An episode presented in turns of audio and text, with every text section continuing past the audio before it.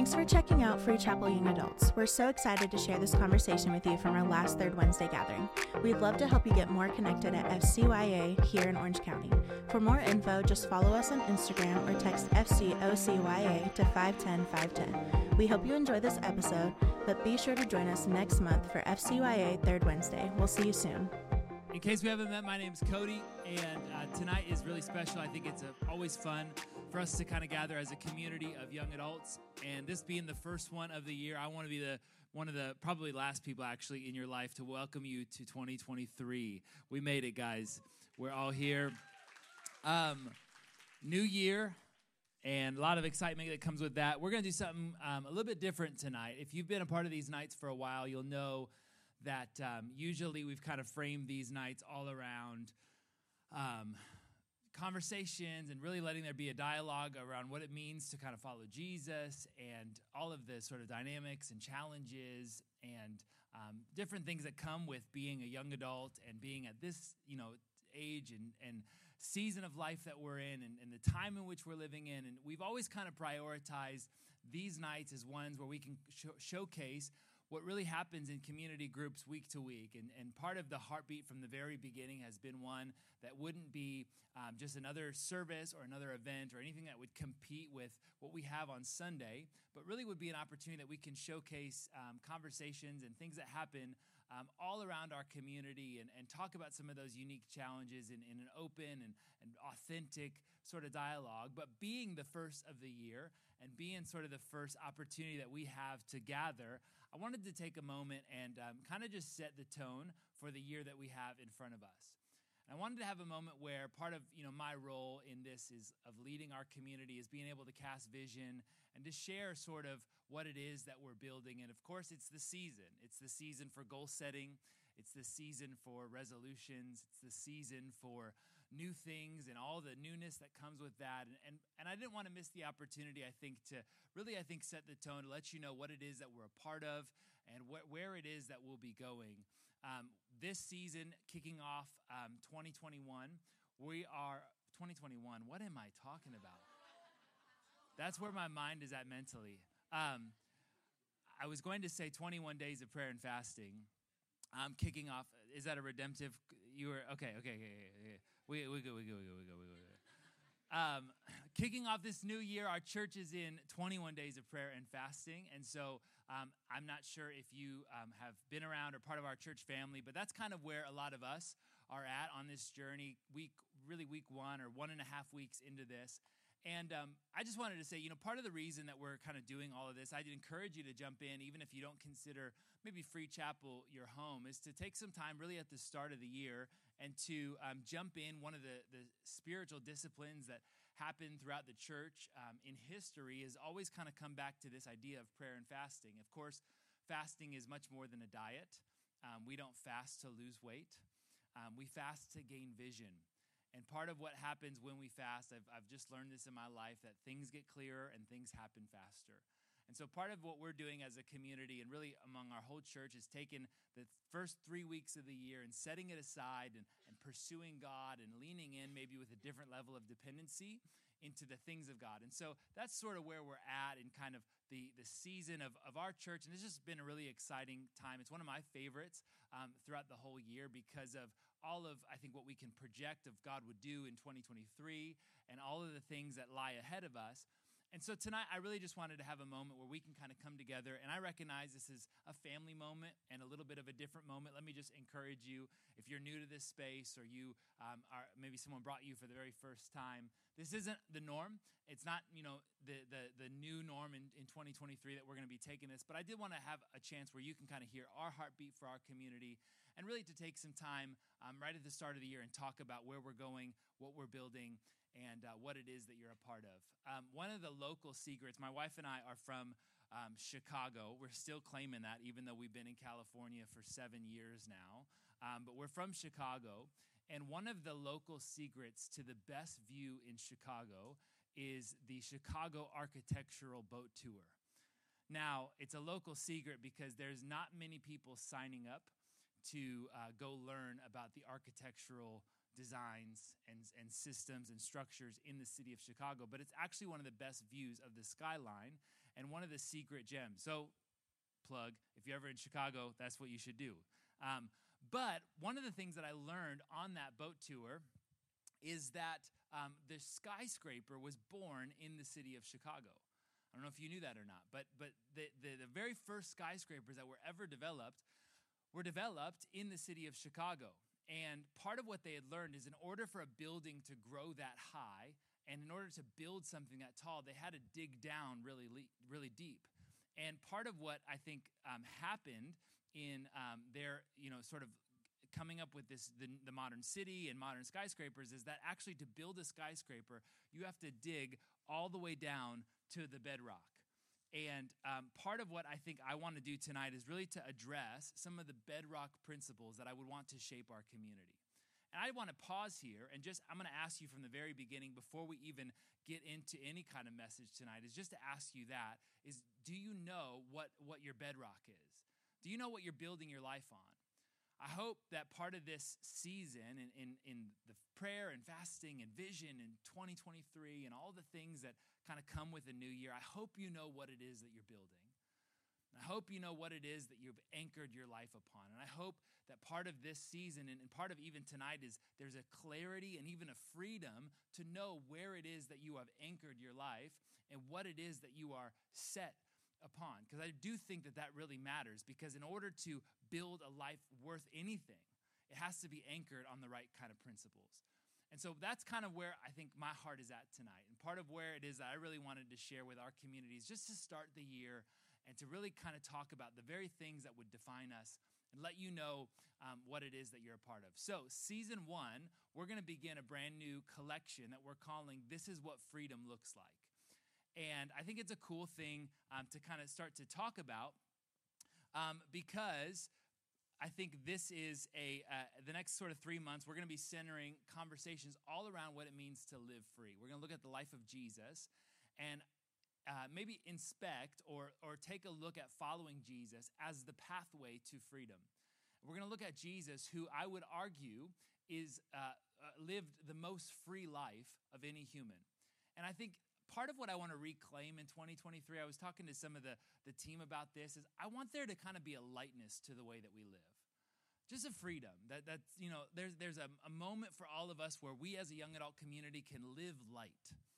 That there's a, a freedom that we can step into, that we can live with a joy, that we can live with a peace.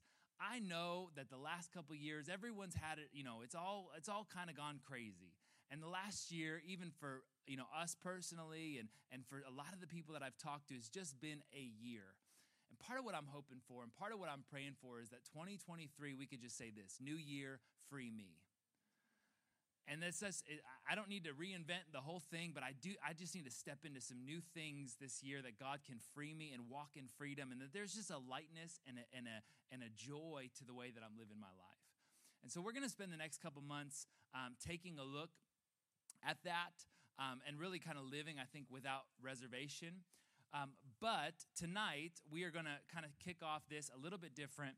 And I want to get into this idea, um, help you walk through, I think, a story. Many of you would have heard this story before if you've come around church for a long time. But if not, I think it's a cool story for us to pay attention to the way in which Jesus lived his life, the way he ministered to people, the way that you know he made him so different. And actually um, some of the things in which the way of jesus and, and the life that he invites us into is a, is a countercultural kind of life.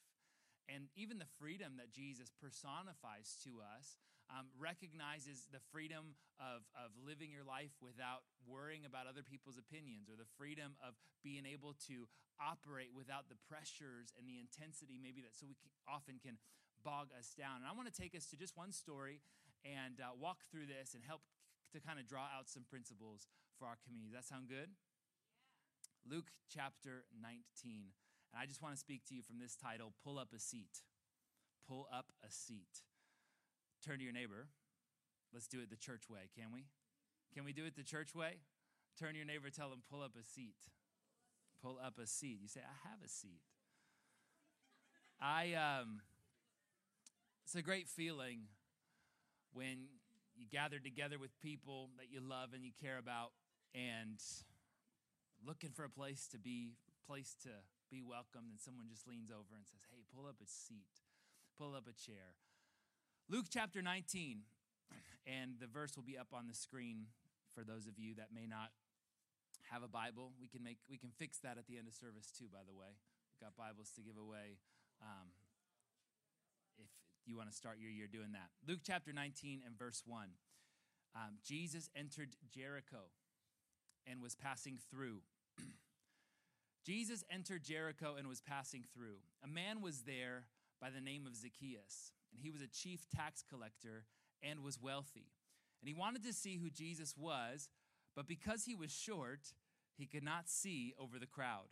And so he ran ahead and climbed a sycamore fig tree to see him, since Jesus was coming that way. And when Jesus reached the spot, he looked down and said to him, Zacchaeus, come down immediately. I must go to your house today. And so he came down at once and welcomed him gladly. And all the people who saw this began to mutter, Well, he has gone to be the guest of a sinner. But Zacchaeus stood up and said to the Lord, Look, Lord, here I here and now I have I give half of my possessions to the poor, and if I have cheated anybody out of anything, I will pay back four times the amount. In verse 9, Jesus said to him, Today salvation has come to this house, because this man too is a son of Abraham. For the Son of Man came to seek and to save the lost. It's one of the rare moments in which Jesus outlines his own mission um, for his life. And he's speaking prophetically about his own mission and his own purpose. And he said, The reason I've come is for moments like this. It's a cool little 10 um, verse story that happens right in the middle of Luke's gospel, talking about the life of Jesus and the, the way that he lived. And maybe you've heard the story of Zacchaeus before. I think it's a funny detail, actually, that the scriptures make. He must have been really short for the Bible to include it. You know, like I, I imagine Zacchaeus being a short king. I imagine him having just like, he's the kind of guy, he's the kind of guy that I feel like was, was so little he had to win in life.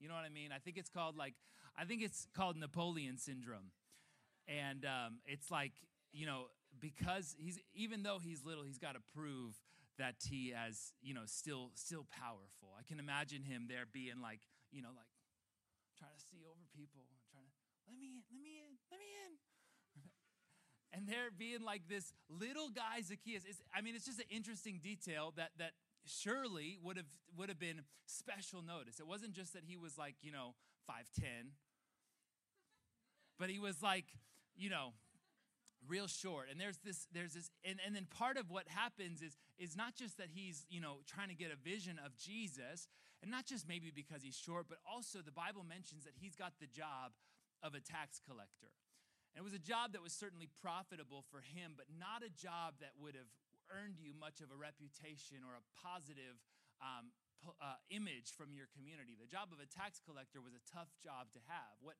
would happen is Rome would kind of offer the job to the highest bidder. And you would go around, and your job would be to tax the people, your neighbors, the people that were in your community.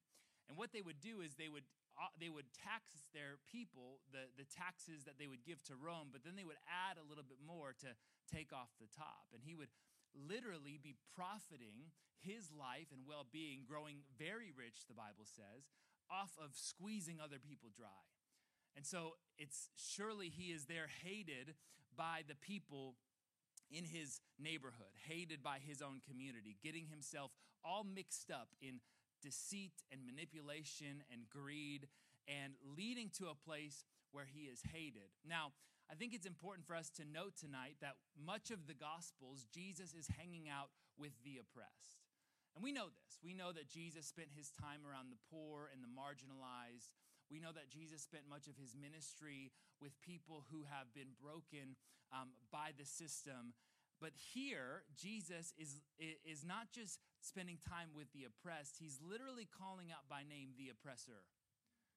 I think it's an important detail for us to pay attention to because we're all good and fine with Jesus extending forgiveness with people who have been broken by the system. But here, Jesus is reaching out to the system.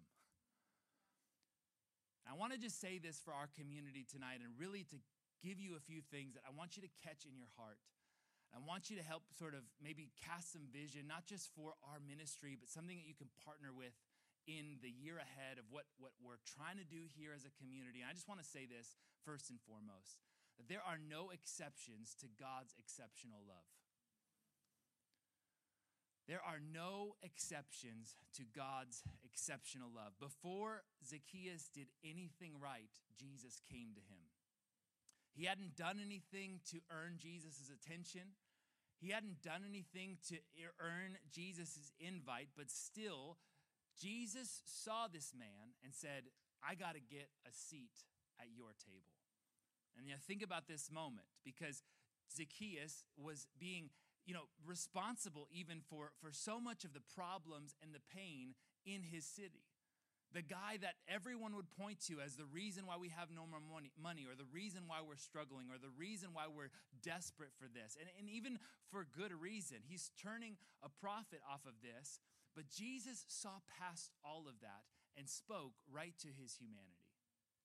And oftentimes, I think we can disqualify people or we can try and uh, exclude people from God's love, but Jesus broke through all of that. The Bible says that where sin is multiplied, grace is multiplied much more. Even in the middle of Zacchaeus' mess and getting mixed up, I, let me just say it this way that there is nothing that you can get into that God can't, you, can't get you out of. Even in situations where we would think, no way God could extend love to that person, that's the very person that Jesus called out. You can't outrun God's reach. And I just think it's important for us to get this into our hearts today that there is nobody that's too far from God. And I don't know if you're anything like me, but there are people in my life that, that I have oftentimes put on this like mental list in my mind of people that are like unsavable. There's just people that we think there is, there is no way they would be a Christian. There is no way that they would ever go to church. There is, there's no way that they would ever be at a third Wednesday. Maybe you were on that list at one point in your life. You'd think, I would never. I don't want to be around those kind of people. I don't want to do the church thing. I don't want to be a bigot or fundamentalist or any of these labels or categories that we can throw around.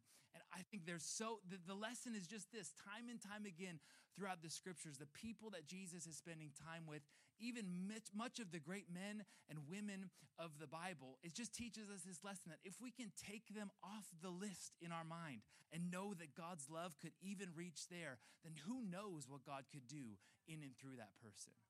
This is a story of Zacchaeus. And so, God, there's no exceptions to God's exceptional love. There's, there's nobody that's too mixed up. There's nothing that's too broken that's beyond repair. There's no situation that's too dark. There's nobody that's too far from God. The Bible says God's love is greater than all of that. Jesus models this. I was reading um, something that one of my buddies had sent to me, and it just kind of grabbed my heart. You, you know, there's like, sometimes I get in the habit of reading um, statistics and news articles. My brain just kind of works that way where I, you know, like to speak in sound bites. And I, I was reading this story of, of some recent um, polls and things that were done um, among the young adult crowd in 2023. And what struck me is it says that among the poll between 18 to 24 year olds, that there are um, between 18 and 20, 24 year olds are among the loneliest group of people in our world. Nine in 10 people, nine in 10 young adults said that they feel alone to some degree. I don't know if you're here in the room tonight and you feel that way. And you feel like there is um, there's a, you know there's just a piece of your life that you know you so many i think craving community so much of our world so much of of this generation is craving community wishing they didn't feel so alone wishing they had a place where they could be known and loved wishing that they could could be authentic without needing to pretend or needing to posture needing i think craving a, a space where they can have people where they are truly known and truly loved. So many want to feel, as we're talking about freedom tonight, so many people, nine in 10 people, would, let me just say it this way, are, are, are, are desperately trying to be free from the prison of isolation. Trying to be free from loneliness. And this is, I know it can feel like we talk about community as if it's like this, this, this simple thing, but it's not shallow. It's actually, a, it's really near to the heart of God. And so many, I think, so many people in our world are, are craving that. And this is the very thing that Jesus speaks to. And somehow I have to believe that Jesus knew the need of Zacchaeus. Even justified because his own sin had isolated him, people hating him. And Jesus says, Let's get dinner. Can you imagine what that would have done? What that would have spoken to Zacchaeus? And there, even where his punishment and sin seemed justified, Jesus said, There are no exceptions to my love. And this is what I see for our community. I see a group of people that would be serious about freely loving people the way that God loves them. I wonder how many people in your life have known you've gone to church but are, are wondering why there's no love. People knowing of the spaces that you are a part of, knowing the you know, the, the tags that you put on your Instagram bio, knowing the songs that you listen to on your Spotify playlist, but wondering where's the love. Even in the, I just want to want to help you to see there are no exceptions to God's exceptional love. And I just wonder what our community would look like if we really grabbed a hold of this and started to love people the way that God loved them. The second thing I want you to get in your heart tonight is that God isn't interested in categories or comparisons. That day, the crowd pointed their finger at Zacchaeus, but they forgot about themselves.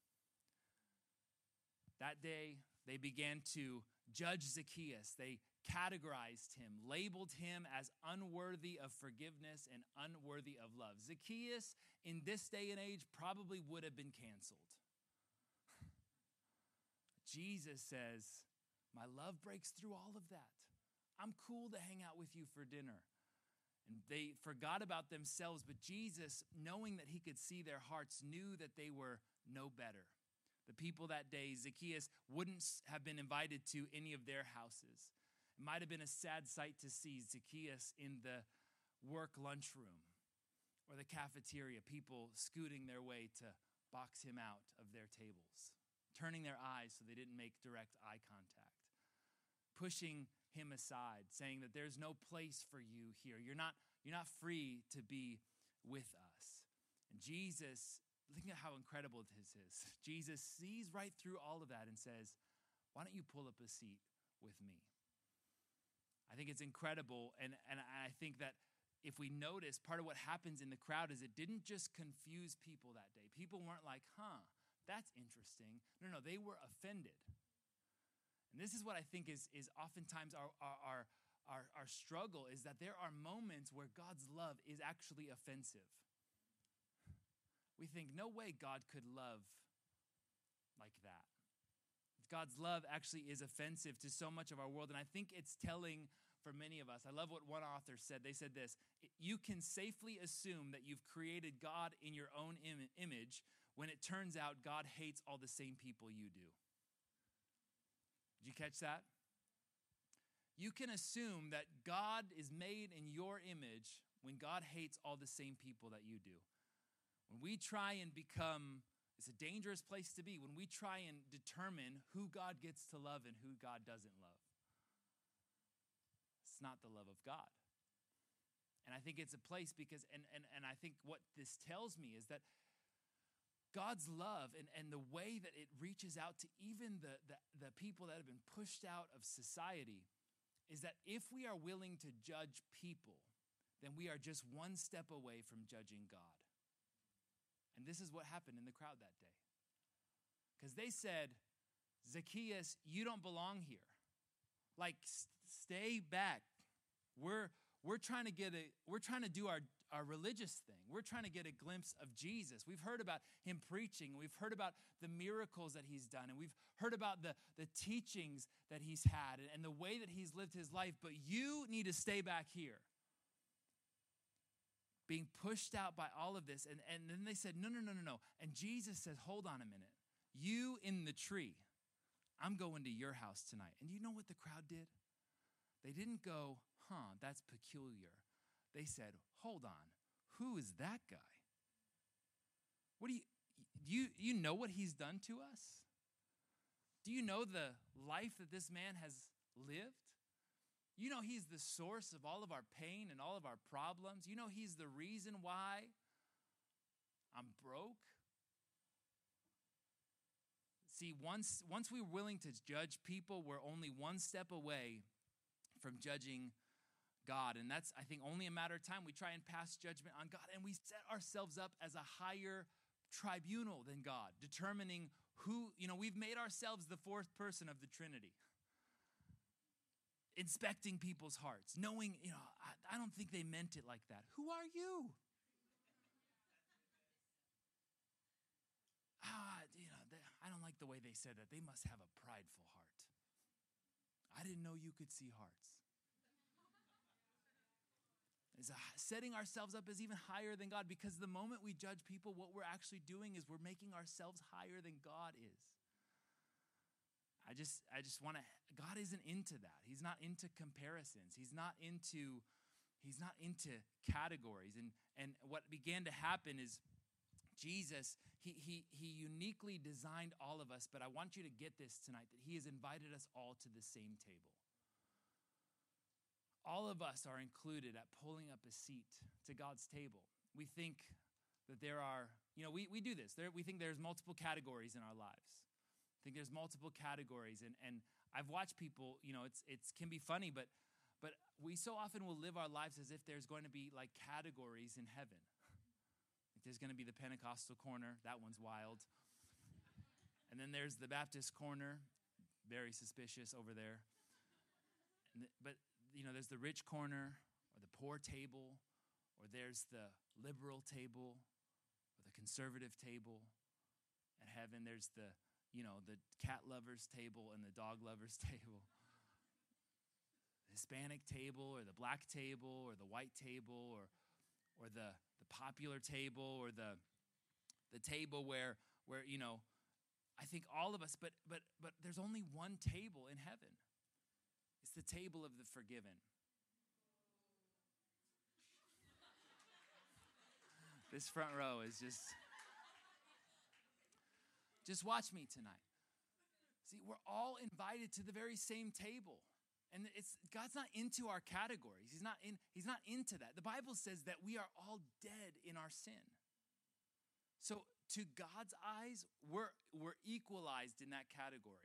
And the only thing that makes us not dead is the forgiveness of the blood of Jesus. That's the table that we are invited into to sit at the table of forgiveness, to, to pull up a seat is the invitation is the same. And I think the gospel part of what it should do is it should shatter our categories. It should shatter our walls. The gospel should, should begin to shatter our own prerequisites and, and conditions. It should shatter our, our pre existing notions and conclusions that we will so easily draw. This is the power of what the gospel does is it helps to, to, to take a moment where I can, I can see myself in my own brokenness, but understand that it's because of Jesus that that's the only reason I have access to heaven or to the table of God our Father. See, there's this moment where the gospel actually it destroys. Let me just say this way. The gospel doesn't just fix what's wrong in us, it also fixes what's wrong between us. That's what the gospel should do. So one of the studies that I was reading, it was a theologian that I quite like to read. His name is Miroslav Volf. I want to leave this quote up on the screen for just a moment for you because it's a, it's, just, it's a sizzler. It's a deep one. I want you to take a look at this as, as it relates to kind of where we're, where we're going. It says this Forgiveness fails because I exclude my enemy from the community of God, and I exclude myself from the community of sinners. See, there's two equal but opposite errors. And the first one is I get to determine access of who gets to sit at God's table. Because I exclude my enemies from the community of God. Or I've become so self sufficient and prideful that I have excluded myself from sin. And I think that, you know, because, you know, and part of what I think is even is even happening is is is there's this moment and I know look it's it's deep but I want to help us to see that what the gospel does is it produces an awareness of my brokenness but it also produces an awareness of my value and my worth The cross of Jesus Christ teaches me that I am more sinful than I would dare admit, but I am more loved than I could dare imagine. And so, if I am welcomed in God's presence, who am I to say that you're not welcome?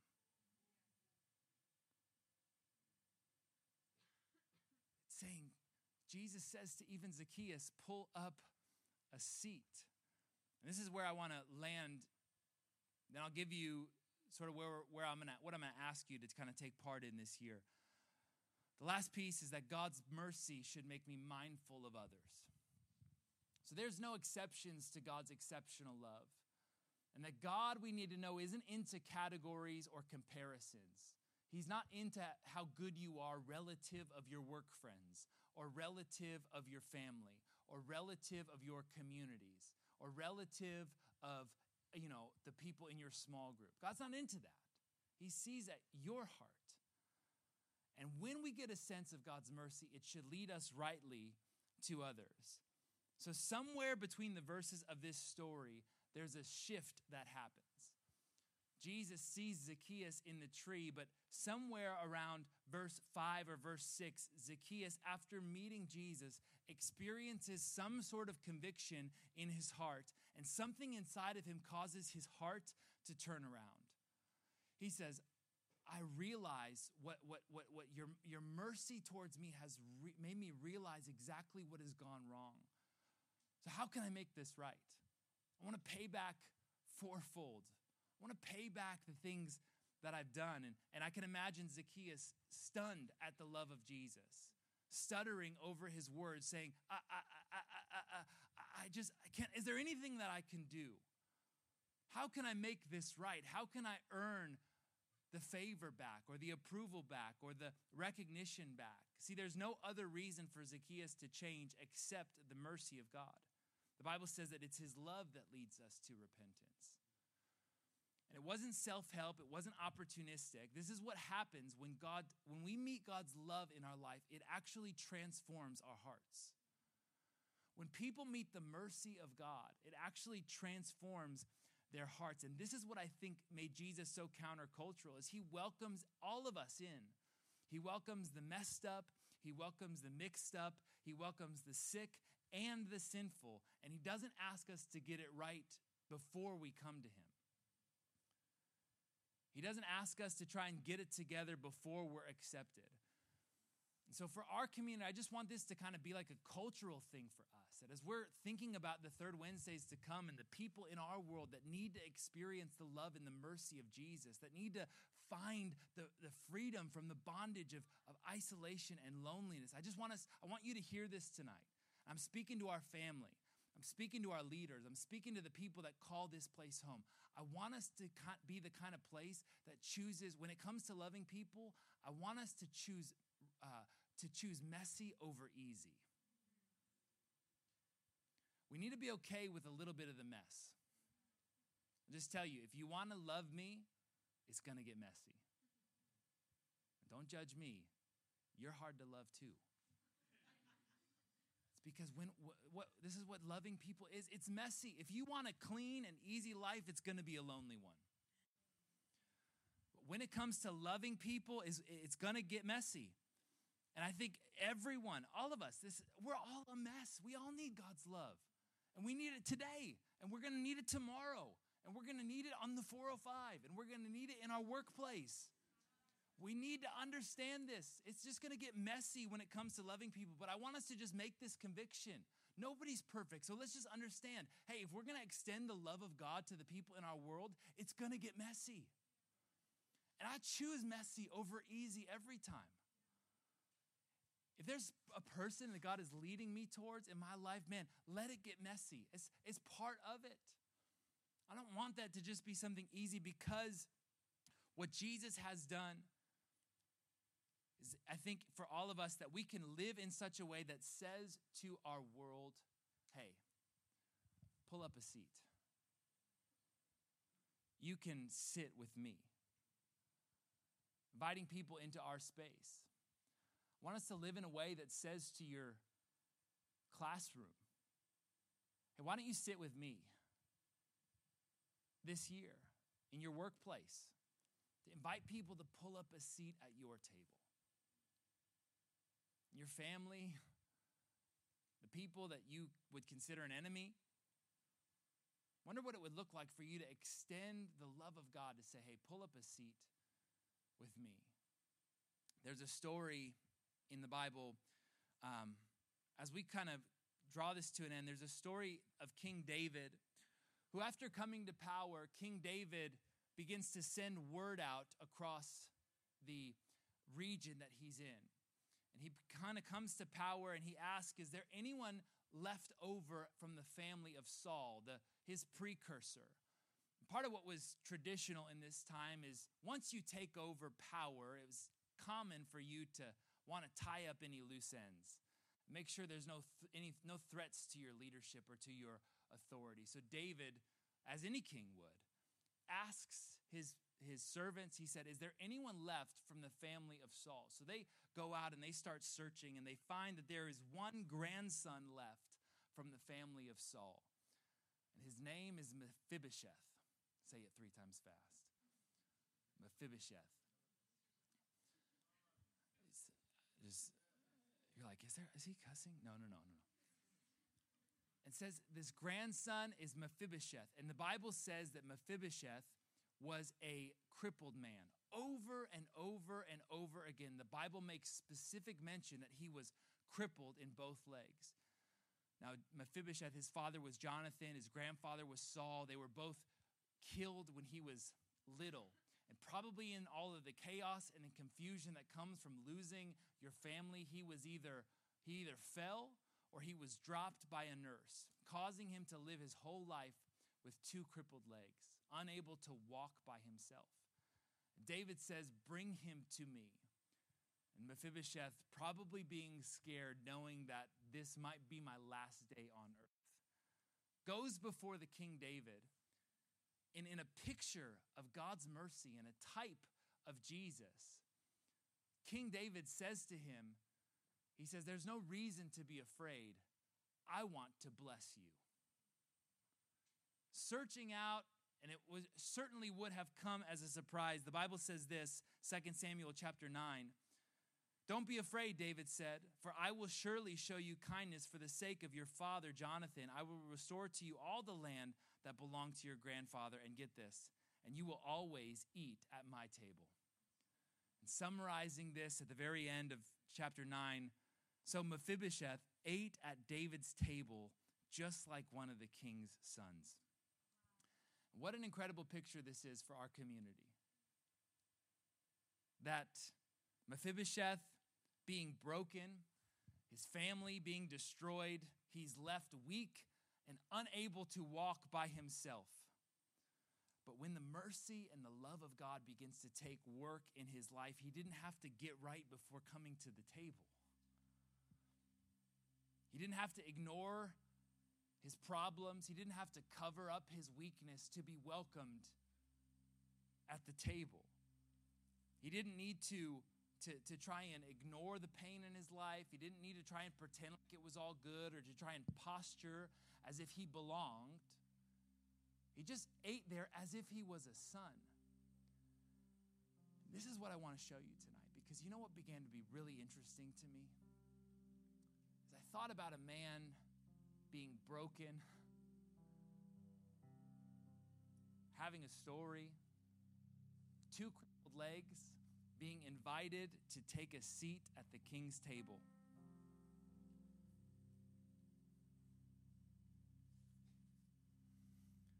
And when he pulled up a chair at the king's table, you get this picture? Nobody could even see that he was crippled. When he's invited to sit at the king's table, nobody would have even known that he was broken. He couldn't walk on his own. It's the beauty of sitting at God's table. Mephibosheth is me. Zacchaeus is all of us. Hiding in a tree, broken by life. But Jesus, the invitation is for us to say, hey, pull up a seat. There foreshadowing what Jesus has done for us. We're invited to sit at God's table. What a miracle this is of God's love and God's mercy. And there may be people at God's table who have scars, people at God's table who have wounds from their lives, people who have been broken. There may be even people at God's table that are still unable to walk. But when you're seated at the table, who's to see? When we're seated at God's table, we're all we're all welcomed. Not needing to pretend like we've got it all together. God's grace is at work in us. So even even just just as long as you're at the table, you'll be welcomed. As long as you're at the table, you don't need to it's like we almost don't even see the failures or the faults. As the table covers all of that. We don't even begin to see the brokenness in others. And, and let me just tell you, that is freedom. That is the freedom that, that we're after here. This series talking about this is what it looks like. That's exactly what it looks like. It's the freedom to be and the freedom to become. It's the freedom to love and to be loved. Freedom that we're after is the freedom to simply be welcomed at God's table. You see what happened for Mephibosheth. You see what happened for Zacchaeus. Jesus even says that's the reason why we needed to get dinner. Because I came for this to seek and to save the lost. And let's not make categories as if it's us versus them. No, no, no. We were all lost. We're lost to our Father, distant, separated, broken, messed up, mixed up, sinful. But Jesus came searching for us. So that we can, and this is the invitation pull up a seat. This table, you're welcome. And here's my ask is that if this is the invitation that Jesus has given to us, that we would be the kind of community that lives with that spirit too. To say, hey, pull up a seat. People in my world, hey, grab a chair. There's room for you here.